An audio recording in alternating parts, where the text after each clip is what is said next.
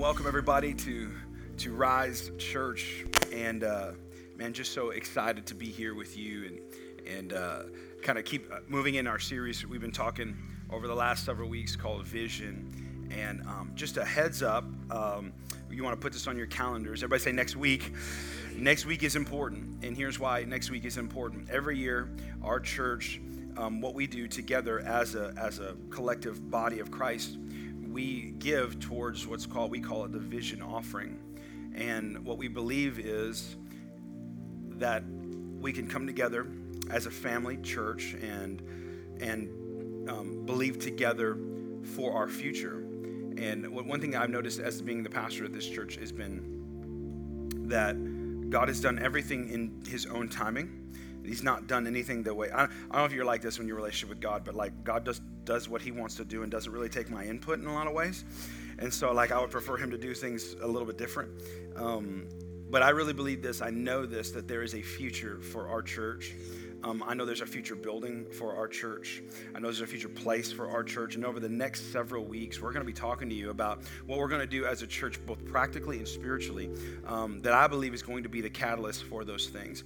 And so, um, our next series that's coming up, um, and then obviously our vision offering next week, it's just all this is going to work together. I really believe God's doing something really special in our church. So, if you can, plan now. Um, here's what I'm asking you to do as a church. We do, I do this every year. Um, just so you know, I've never asked the church to give. I just, it's not our flow. It's not how we do it. What we always do is we say, you, you ask God and search your heart and ask God what you should give uh, in, in our vision offering. Um, my wife and I, every year during this time at this specific season, we pray and we ask God, Lord, what would you have us give? And so this is how we do it. This might sound silly, but this is how we do it. Um, I pray, she prays, and then we come together and I get an amount and then she gets an amount. And no lie, the last four years we've done it, they've had we've had the same amount. Now, I'm not saying that that doesn't that's going to happen to you or that always happens and that's God. I'm not saying that. I'm just saying what we like to do in our family is pray and seek the Lord. The principle is seek God first. Because I, I, can, I can, I don't know about you, but like if you, God left it up to me, I'm pretty good at like giving him the small number. You know what I mean? Like, I'm like, I'm good with the small number. God, I need that extra Starbucks. So like, it just is what it is. Um, and so God always gives me a number that challenges me, both physically, you know, in the carnal and then in the spiritual. And, and we, we, we give uh, every year towards that offering. Our staff gives, our leaders give. We believe we go first. And so I want you to do the same thing. I would just like you to pray this week, talk to your wife, talk to your family, get your kids involved. Like get them around and say, hey, we're, we're thinking about as a family giving towards um, their vision offering, this vision offering for our church family and and we're going to talk about what it's for next next week but really it's for our future. We every year we give towards our future. Every year we we we, we give so that we can not just have a future but we have the future that god has designed for us. So pray right now. Everybody say i'll pray. Yeah pray right now so that you guys can be a part of that and be planned and ready to give next week. And uh, make sure you are here. That's a good thing. Just make sure you are here. Uh, we are continuing our series called vision today. And last few weeks we've been talking about like what is it what is god's method for growing people. Um, I love, one of the things I love about God is that He does not expect you to grow overnight, and He doesn't make, expect you to grow like in a leap. He, he expects you and I to grow in steps. In fact, that's how He created you. We talked about it in week one, how like step one was knowing God. And all of us, all at the end of the day, one, I don't even know you, but some of you, but I know this about you. You were not born saved.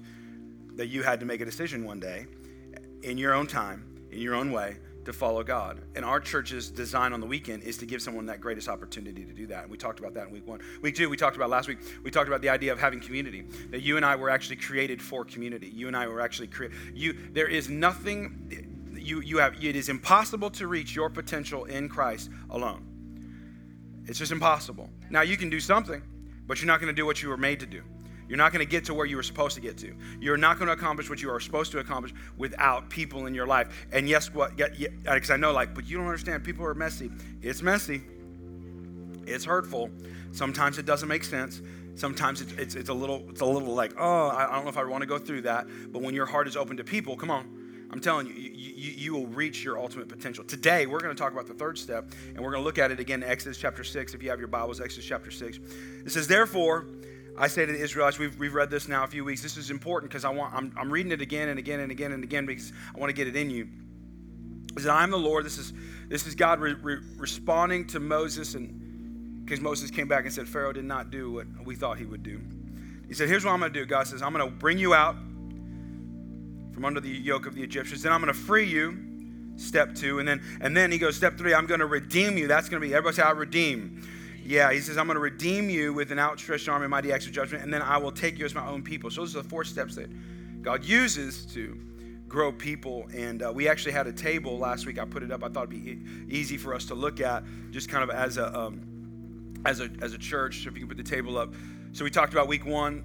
I will bring you out. Week two, I'm going to free you from being slaves. And then and then week three is is today, which is the cup of redemption, which is freed people being developed. And our method of doing that is to develop, is to develop your purpose and we do that through Steps Ministry. So we're going to be in step three today, kind of walking through what, what's our method here at Rise? How do we grow people? Will we grow three people through God's method? And with that as our backdrop, let's pray. Father, we, we just love you today, Lord. I thank you that, God, you're doing something amazing. And, and I'm, I'm grateful for um, your goodness. I'm grateful for your love. I'm grateful for your kindness. And that you've given us a path of growth.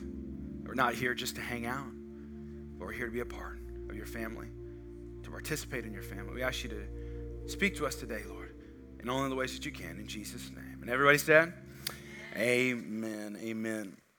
I um I don't know about you, uh, but recently in the last, I would say, 10 to 15 years, uh, TV has uh, dramatically changed, right? 10, last 10, 20 years. Um, how many y'all remember growing up with like, you know, uh, certain, like, you know, your old school, you know, when the TV, you know, you had like, what, Leave It to Beaver and you had the Brady Bunch, right? Like, how many y'all grew up with that? Come on. How many y'all grow, okay, all right, we got, so we're just, I know, thank you for participating. Okay, y'all remember that. All right. You know, and then you kind of got a little more into like, you had MASH and, you know, you had kind of 80s shows, right? You had those kind of things. And yeah, the 90s came around and it was like, you know, the TGI, y'all remember TGI Friday? You know, like you had to have, and it was like Fresh Prince of Bel Air and Home Improvement and Saved by the Bell. Come on, how many y'all remember those, those shows? It was all good. And then the 2000s came, and the downfall of TV really hit a, a, a new low because that was the introduction of what they call reality television. Y'all remember rea- like before we didn't know we didn't know what reality television was, and you had these shows that came out, and you know, you, it was like you, you, it was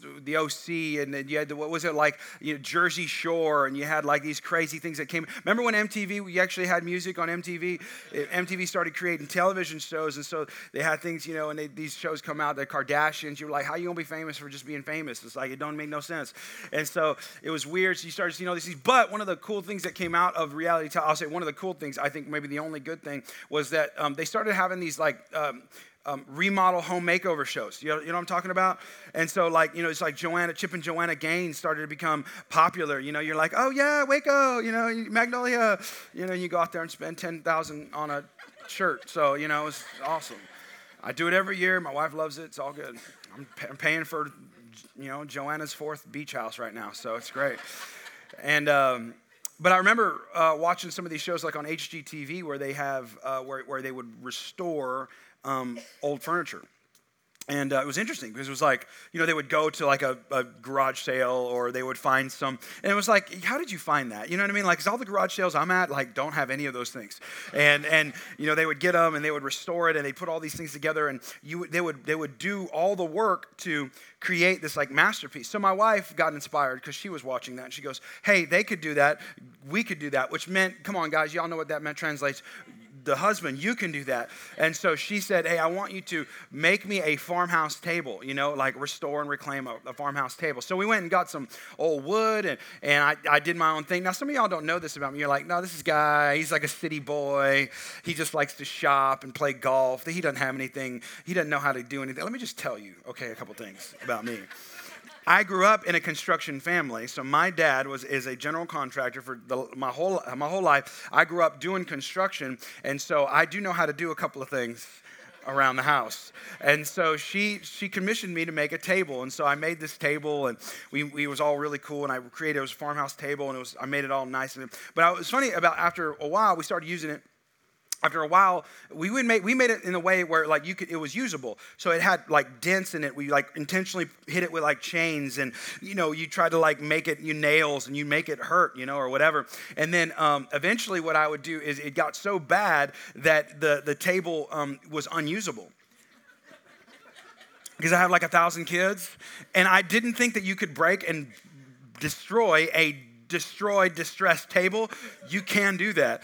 And so my boys would destroy it and they destroy it. So we would, ne- in fact, we put it in a room where we never even use it anymore. I just want to go to Pottery Barn, bought a real table, put it in the kitchen, and then we put that table that I made in the dining room where nobody sits. You know what I'm talking about? And so we all just, and all the stuff just goes on top. We never even use it. So one day she comes, she goes, Aaron, I would like you to restore this table because I love this table. You made it for me, and I'd like you to, I'd like you to bring it back to its luster.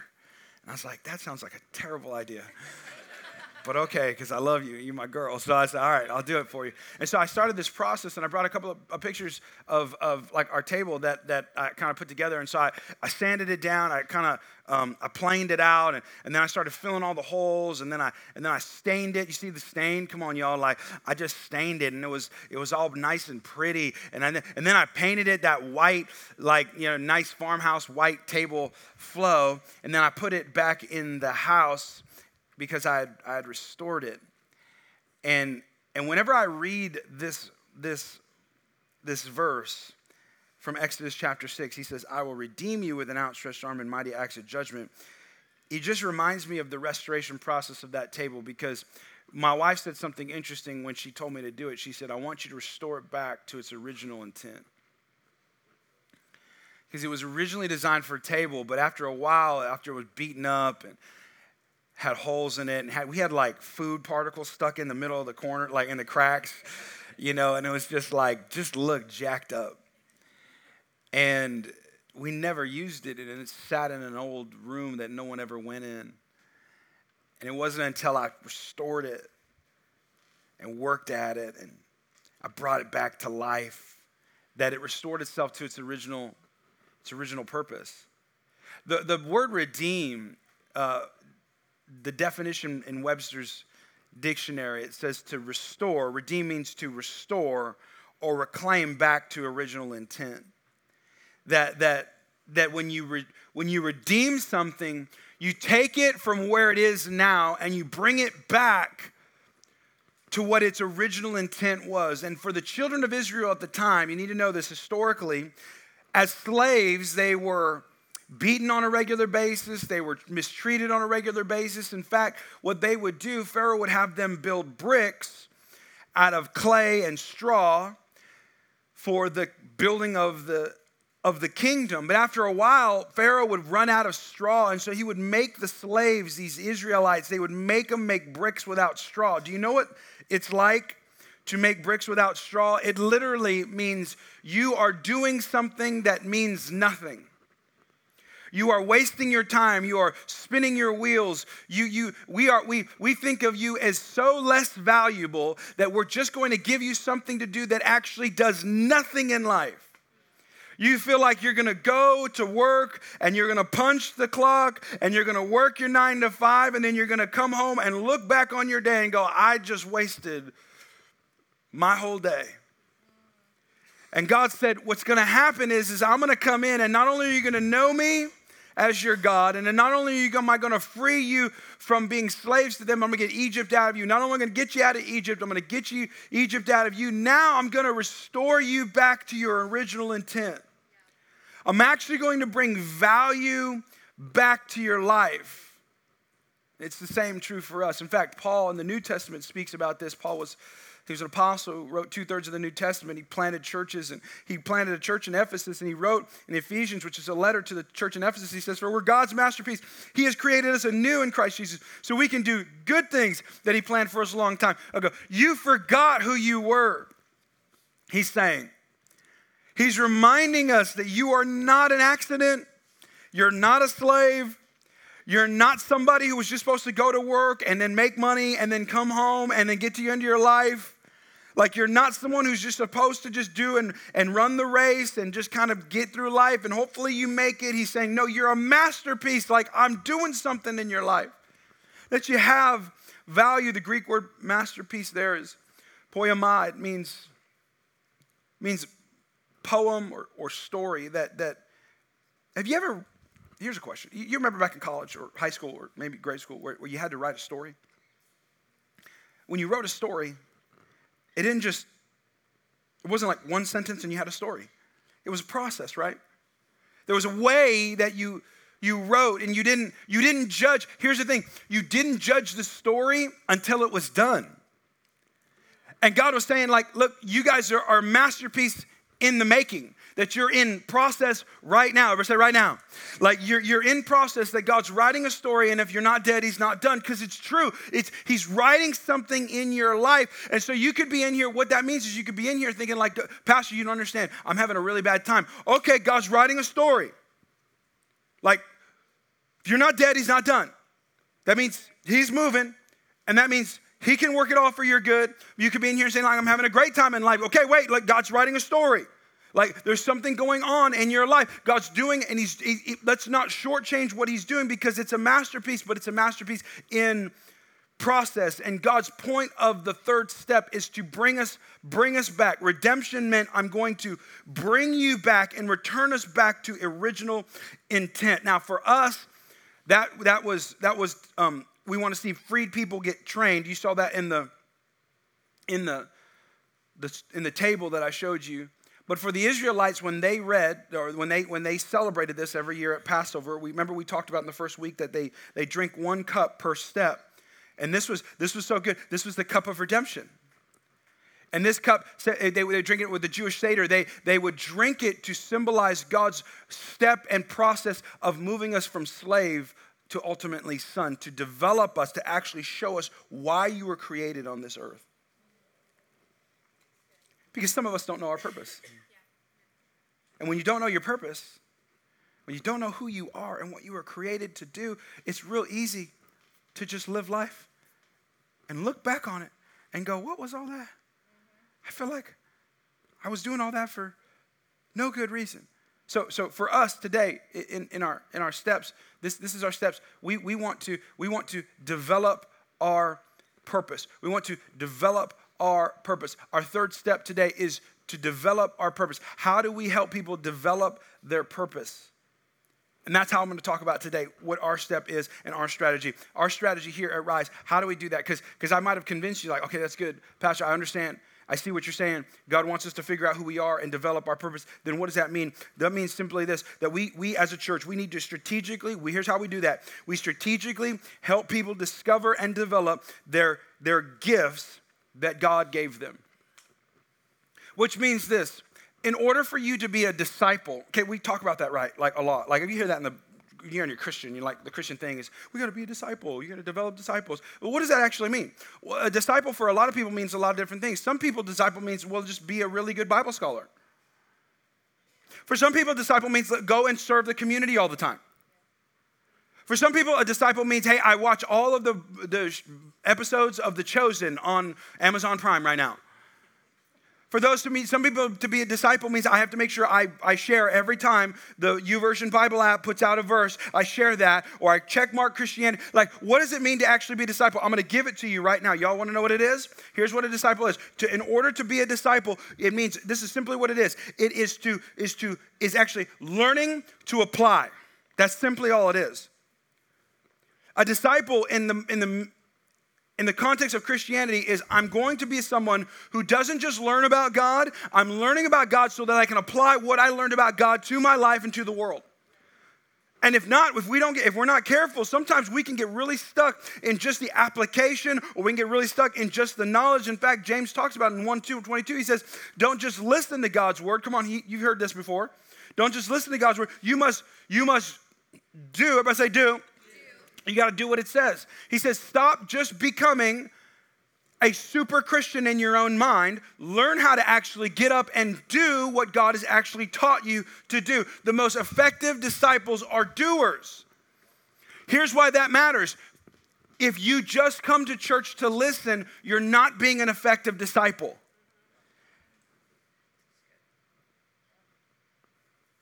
I'm going to let that pause and sink in for just a second.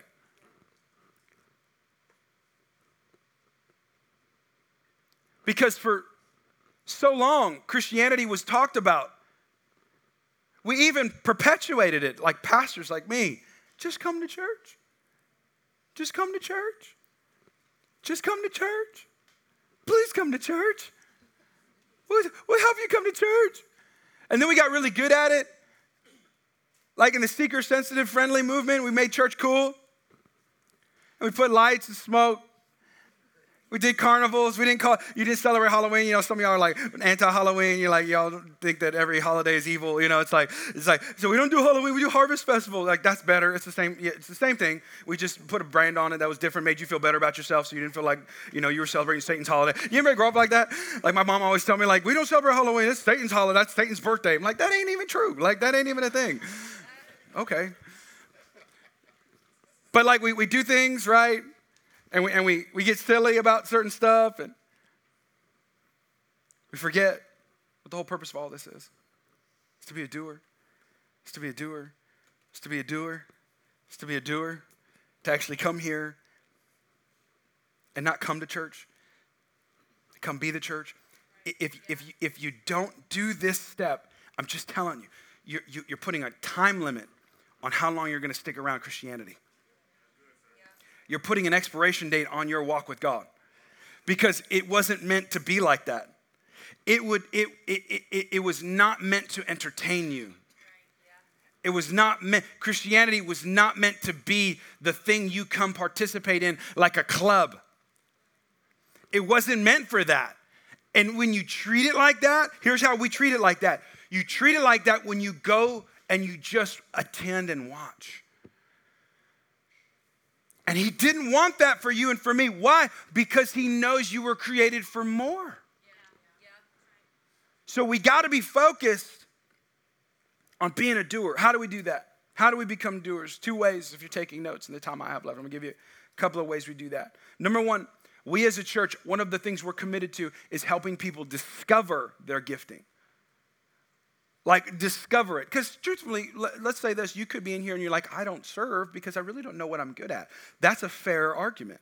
Because some of us don't know what we were called to do, created to do, what we can do. Some of us really have devalued our value, and so we're, we don't know what we are, we don't know who we are, and we don't know how we are. I like what uh, David says in Psalm 139. He says, Thank you for making me so. This is such a good perspective for you if you struggle with value. Because some of us struggle with our value.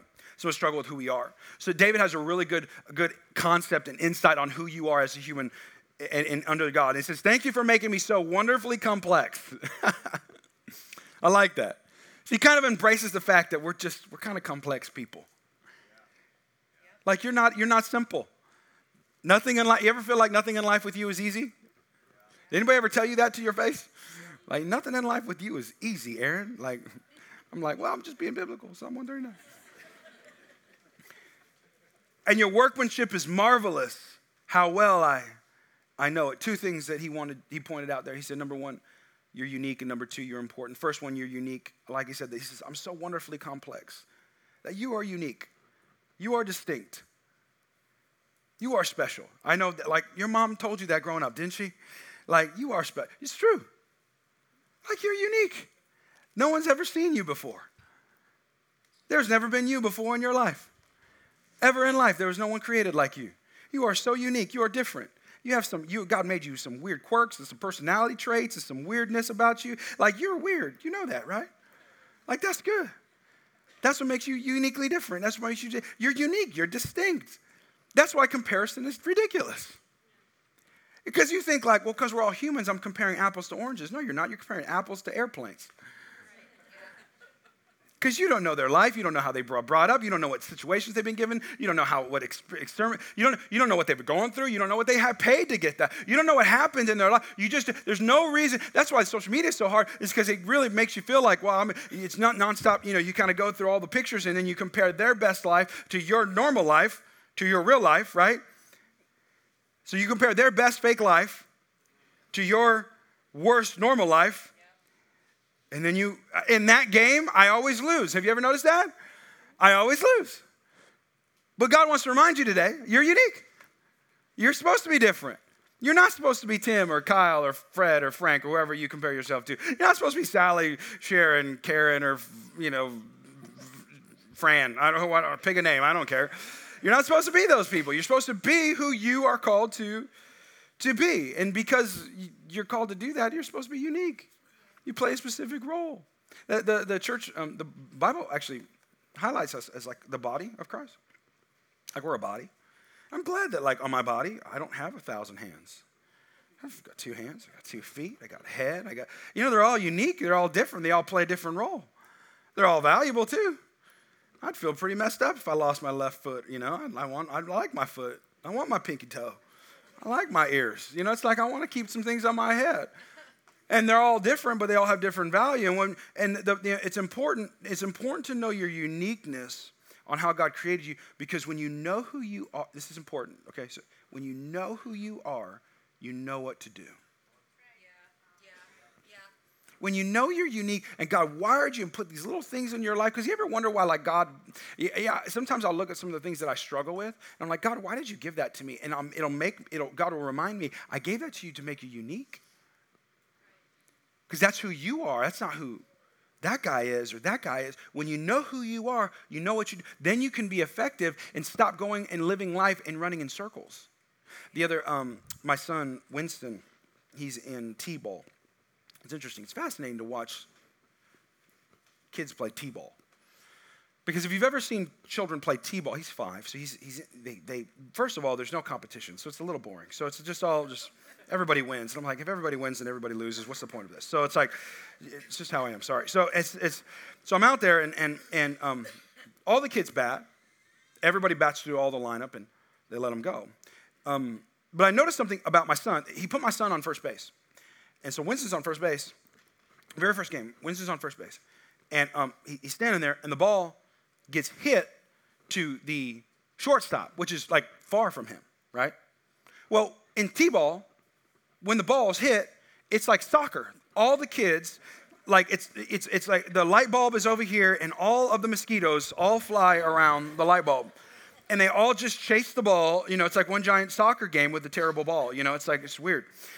And so he's running after the ball. And so when they get the ball, they don't even know what to do with it. They get they all run, they all jump and tackle each other. They get the ball. One kid comes out with the ball and he's like, "I win." And then what do you think all the parents are doing? Run it in, throw the ball, do what you're supposed to do. Come on. And I'm throwing chairs. It's stuff, it's uh, stuff's happening. So the first play goes on and acts like that. I said, Look, Winston, I get on his level and I said, Look, you're at first base. If the ball's hit to you, then you get the ball, touch the base. That's your purpose on the game in life, right here. No other thing. Don't chase the ball if it's not nowhere near you. Because when the ball is hit and it's not near you, you need to run to first base and get ready to catch the ball. And that's how baseball is played. That's how you win the game. And the funny thing about life is there are a lot of us, the ball's hit and we just run around. Y'all just run around. The day starts, you get up, you put your pants on, you brush your teeth, you go to work, you come home, you eat, you go to sleep, you wake up, you put your pants on, you eat some breakfast, you go to work, you go home, you eat dinner, you go to sleep, you wake up, you put your pants on. Y- y'all see what I'm saying? Is anybody else ever got stuck chasing the ball? It's like whenever they you you you don't even know what you're chasing because if you got it, you wouldn't know what to do with it. And so some of us need to learn. And God, I think, is sometimes saying, look, you got to get yourself into a position. Let me tell you what you were designed to do. Your first base, this is what first base does. You're a follower of Jesus. This is what a follower of Jesus does with your gifting and your skill set and the way I made you. You're made to do this to be effective in the game of life. Because when you know what you do, what you, who you are, man, you know what to do. You're weird. That's a good thing. That's a good thing. Number two, he says, he says, not only are you unique, you're important. Psalm 139, he goes on to say, he says, Your workmanship is marvelous. That word marvelous was um, the original language, the intent of what he was doing. It was actually used to describe organs that were irreplaceable and incredibly valuable. That was the original intent of that language. It was like he was talking about the lungs of a body. Because if I lost my lungs, I could not live. And he was saying, Man, you are so important. You are so valuable. You are so needed in this world. And some of you in here don't believe that. And so I'm here to tell you you're important. We need you. The world needs you. God wants to use you for His work in this world. And some of you have been sitting on the sidelines thinking, like, well, they got it, right? you ever notice that? Oh, they got it. Oh, there's somebody, somebody's doing it. The problem is, is everybody says that. And when everybody says that, nobody's got it. And you have to know that you're important. And God redeems us by elevating us in our value. I like what he says. He says, I will redeem you. How is he going to do it? With an, with an outstretched arm. And sometimes we'll go through life thinking something will happen. It will cause you to question your value. And God, what He does is, y'all ever see an outstretched arm? What does He do? He elevates with an outstretched arm. He, he lifts. He lifts you up. The other day, my son Judah, he has a struggle when he, um, he he's he's uh, he's uh, he's eight, and he struggles when he does something wrong. Anybody, does anybody, whenever, you do something wrong, do you really, are you really hard on yourself? Anybody else in here other than me, just wait, when you do something wrong, come on, like just tell, tell truth, shame the devil. Okay, good. All right, awesome. All right, so when you do something wrong, it, it, it, it, you, it's so hard on you, you, you, it, even in your countenance, you lower your head. Like you just, oh, and it destroys you. My son's just like that. He just made a mistake. He walked up and he he made a mistake, and he, I, said, son, what's wrong? Head was down. And he goes, Dad, I'm a failure. I said, Daddy, I'm a failure. And when you're a parent and your kid looks at you with tears in his eyes, he says something like, Daddy, I'm a failure. And you know what I did? Because I'm a daddy? Outstretched arm. And I grabbed his chin. I, said, I just lifted it. I said, You're not a failure. I said, You're, you're a winner. I said, You just made a mistake. You're so important. This world needs you, son. And all I did was, all I did was, and sometimes our countenance determines our value in our life because you made a mistake and something happened to somebody in here. Or you went through something, you made a mistake in your life. And you failed at something. And that particular situation became your identity. And you just need to know God specializes in coming by, if you allow Him, to just come by you and just lift your head up like a good dad does. He just he go, son, no, that ain't you. That ain't you. Daughter, daughter, listen, you made a mistake. It's okay. That ain't you. You're not a failure. You just failed. That's okay. Come on, come on, lift up. Because the world needs you, and he does that by, by showing you your value. Second thing that we do here at the church was we, we help you to discover it, but then we want to help you develop your gifting. So we, we want to make sure you know who you are and what you are called to do and what that means for your life. But then our job really, honestly, is to help develop it. Like our job is to coach it, to make sure that you actually get to it. In Ephesians, Paul says in this another letter to the church at, at, Ephesus, he says, "Now these are gifts that Christ gave to the church, that the apostles, prophets, evangelists, and pastors and teachers." He says, "This is this is I gave you the gifts of all these guys." He goes, he kind of highlights what we would say is like the professional Christians, right? Like the pro people who are supposed to be doing church. Like you and I would all assume, like, well, the pastors, prophets, evangelists, preachers, and teachers, yeah, they should be doing church. Absolutely. They're obviously, they're the pro. We're just the amateurs. Pro should be doing it. Pastor Aaron, of course, you should be doing church, obviously, right? Most people think the responsibility of the church is to be on, on us, the pro Christians, right? That's what you do. I mean, you study the Bible all week long. That's all you do, right? That's what pastors, what do you even do around here? You know, it's like 40 hours a week. That's what people always say. They don't know. What does a pastor even do? Like, nothing. We just hang out, play golf. It's great. Our job is to develop you to do the work of the ministry. Because Proverbs 12 says, or Ephesians 12 says, the, the responsibility, my responsibility. now, you're not going to like this part. My responsibility is to equip God's people. Everybody say me. Somebody didn't say it. Everybody say me. Okay, that's everybody My responsibility is to equip you, God's people, to do the work of the ministry, to do the work to build up his church, the body of the body of Christ. My job is to equip, which means to develop you into doing the work of the ministry. My job is to teach you these steps of how to, now that you know what you're doing, now that you know what you're called to do. Now, your job, my job, my job is to put you in the best opportunity to actually do that. My job is to train and develop you. It's like now you're on the field, now we're to teach you how to do it. My son, uh, Titus, he's in a, I got like 8,000 kids in baseball, so I just got all baseball stories. Uh, he, he was, he was um, all kids, by the way, when they start throwing baseballs, they all push the ball, they short arm it, which means most kids go like this. I grew up playing baseball, so I'm just, I coached for a long time. I played twice a year until I was in high school. I, just, I know baseball. And so um, he, most kids, when they start off, they throw it like this. They get it right here and they push it. They think the ball comes from here. They push the ball. It's called short arm. So I saw my son and I'm like, hey, son, like, and that drives me crazy because that's actually one thing you can control. So that drives me crazy. Anytime I see a kid do that, I'm like, no, we're gonna do this. We're gonna go back to the basics. We're gonna go back to the basics. We're gonna go back to the basics.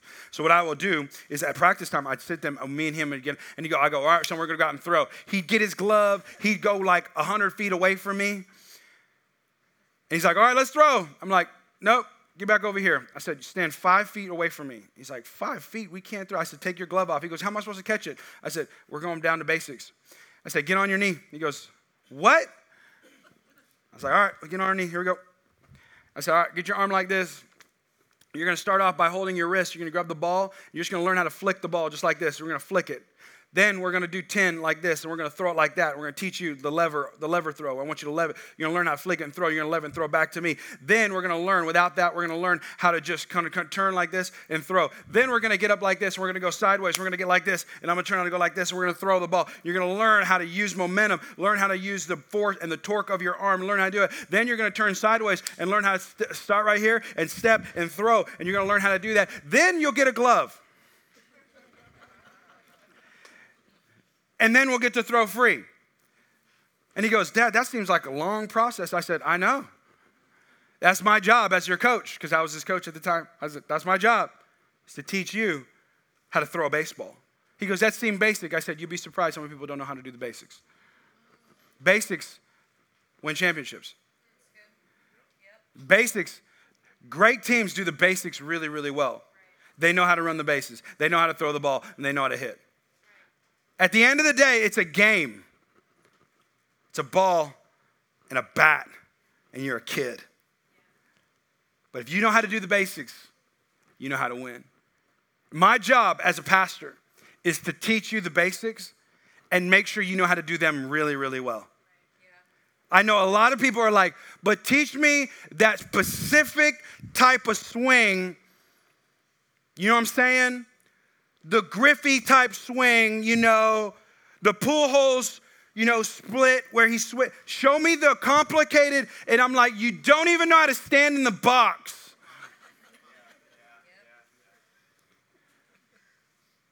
This is, I'm to be as clear as I can get with you.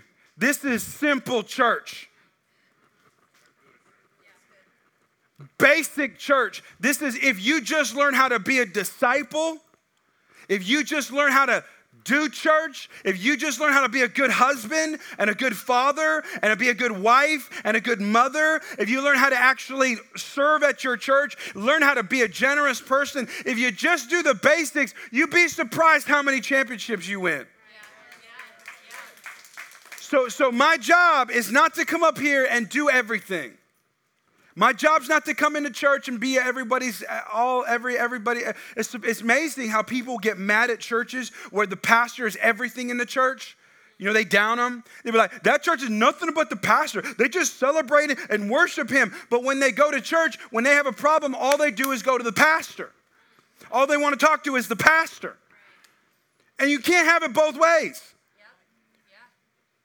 So when people call our church, this is funny. This is kind of how our staff does it. Pastor Jason's really good at this. This Tabby's really good at this. They be calling the church.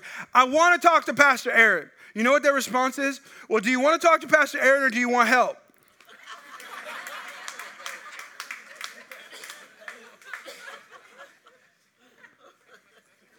Because the church ain't about my gifting. It ain't about me doing everything. I'm not called to be everybody's all. I, am not a good God. I'm a terrible Jesus. Jesus has got that seat taken. You should go to Jesus for Jesus. I'm a decent pastor. I'm an okay friend. I'm a decent golfer, but that's about it.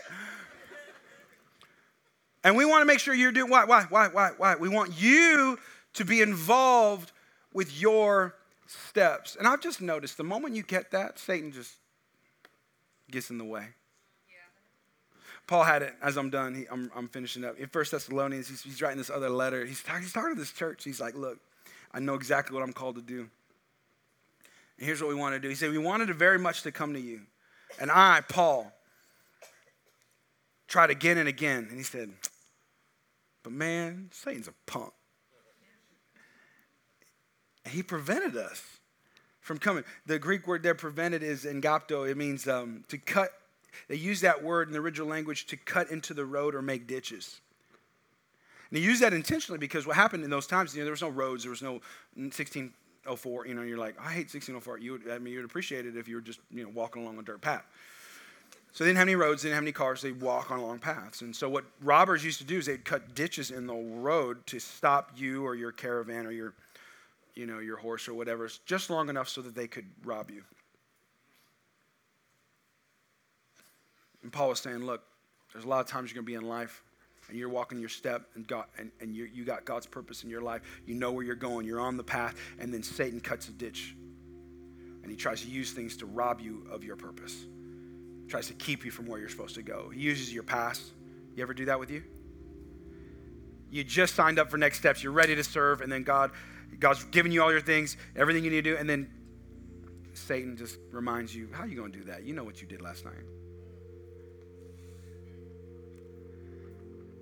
You're ready to go serve your wife and be a good husband and honor her. And he, he reminds you what you were last week and how you treated her. Or maybe he uses a mistake that you did one time a long time ago. Maybe you had a, a rough time with the church before, and he's like, don't, don't serve at that church. You remember what happened last time. Don't give at that church. You remember what happened last time. And Satan likes to cut these ditches to rob you, come on, of your purpose. And he says, I'm gonna, I'm gonna redeem you with an outstretched arm and mighty acts of judgment. God redeems us. His mighty acts of judgment, you would think, when we read that, sometimes we're like, is that for me? Like, is he gonna judge me? Like, me? No, no, no. That was actually for your enemy. He says, I'm gonna redeem you by defeating Satan. I'm going to redeem you by defeating the guy who was trying to steal from you. I'm going to defeat him so that you can have victory in me. And, and, and I promise you, the moment you find your purpose is the moment you're going to win. So, how do you do that here? We, we have our steps ministry is really designed to develop your purpose. So, next steps, if you've not been in next steps and you're new to our church, you need to get into next steps. Lead steps. You want to lead in our church some way. You want to be a team leader. You want to lead a group, a, a small group, or you want to be in some type of leadership capacity. You want to grow in your step and develop your purpose. You need to get in our next lead steps class. Our faith steps right now class, where uh, Pastor Jason deep dives the dis- disciplines and the following of Jesus and what it is to be a follower of God. Because there's a lot of people who do things with Christ you don't even know why you do them. We want to teach you why. What does it mean to read the Bible? What does the Holy Spirit actually mean? Why should you pray? What does prayer even mean? You need to get better and get learn how to develop in those steps for your life. Development of your purpose is incredibly important and my hope would be is that you would take a step today to walking out your purpose in Christ. That's my prayer. Let's pray. Father, we love you, God. Lord, I thank you that today, Lord, you are, are doing what only you can do. I'm grateful for you. I'm grateful for your grace and your mercy on our lives. And I know that, God, every one of us has been created with a purpose and for a purpose. And that, God, you have a plan for our lives. I pray that we would take a step today, whatever that is.